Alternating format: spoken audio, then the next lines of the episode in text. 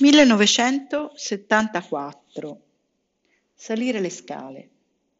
Sono a Pontedera, mia sorella ha un fidanzato qui a Pontedera e anch'io per un periodo ho avuto un ragazzo. Si chiamava Enrico, di soprannome Agiga. Era il cugino del fidanzato, poi marito della mia amica Anna.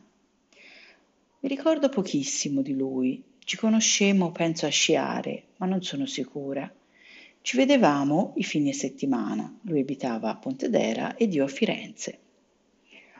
Devo dire che non mi ricordo molto, anzi non mi ricordo proprio niente. Deve essere durata questa storia come un battito di ali. Aveva una vespa, era alto, un po' grosso, con gli occhi verdi e i capelli neri. La sua famiglia aveva una fonderia e tutti i tombini della città riportavano il suo cognome. Uno di quei weekend che andavamo a trovare la nonna e le zie, ma io a quell'epoca non stavo già più con questo Enrico, un altro mio amico, un ragazzo simpatico mio coetaneo, mi disse una cosa che mi è rimasta impressa tutta la vita. Ti ho visto entrare in quel palazzo e ti ho riconosciuta da come salivi le scale. Tu sali le scale appoggiando solo la punta del piede. E così ora, ogni volta che ancora oggi mi rendo conto di salire le scale appoggiando solo la punta del piede, ripenso a lui, anche se non so più nemmeno qual era il suo nome. La parentesi pontederese finì. Finì perché poi ai tempi del liceo divenni finalmente fiorentina del tutto, con un fidanzato fiorentino, amici fiorentini, anche se il mio essere fiorentino, fiorentina, voluto così fortemente da mio padre, non si è mai del tutto concretizzato.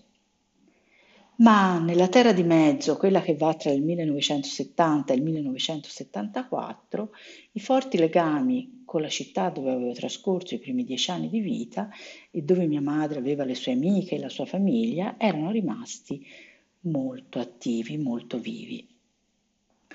Così in quegli anni vivevo quella dicotomia che poi ha continuato a segnare tutta la mia vita, dicotomia o dislocazione spaziale.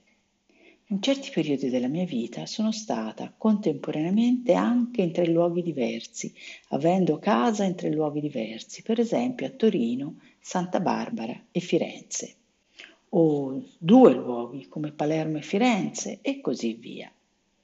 A volte è stata una dislocazione anche temporale. Una volta la mia amica Silvia mi disse che io avevo una scala di tempi diversa da tutti, che il mio era il tempo delle anime bambine, dove oggi e ieri sono più vicini a volte di tre giorni fa. Ripenso al mio modo di salire le scale. Forse anche la vita mia è stata così senza mai appoggiare tutta la pianta del piede da nessuna parte, pronta a partire e salire il nuovo gradino in punta di piedi. Quell'estate, dopo un nuovo ragazzo che si chiamava Gianni, amico di mia sorella e più grande di me, un altro che si chiamava Andrea e uno che conobbi al mare a Lido di Camaiore, quando a luglio eravamo con la nonna e che si chiamava Claudio, quando all'epoca scorrazzavo per le strade della Versilia con la mia Vespa 50 o dietro la Vespa 125 di qualche altro amico, quell'estate, tra una discoteca eh, serale e tanti, troppi amici, tra i miei e quelli di mia sorella, quell'estate in cui i miei mi iscrissero al liceo classico a mia insaputa, fu forse la prima estate in cui mi sono sentita grande. La sensazione era quella di avere il mondo ai miei piedi. Amore non mi mancava, era così facile innamorarsi a quell'epoca. La vita era spensierata, allegra e piena di speranze.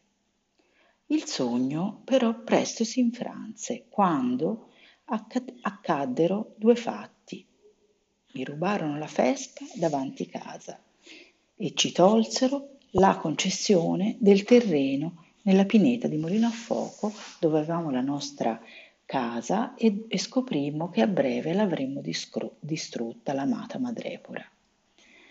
Quindi, dopo il 1972, anno in cui morì mia nonna Rina e mio nonno Berto, anno in cui imparai a perdere le persone, il 1974 fu l'anno della perdita delle cose, oltre che delle persone.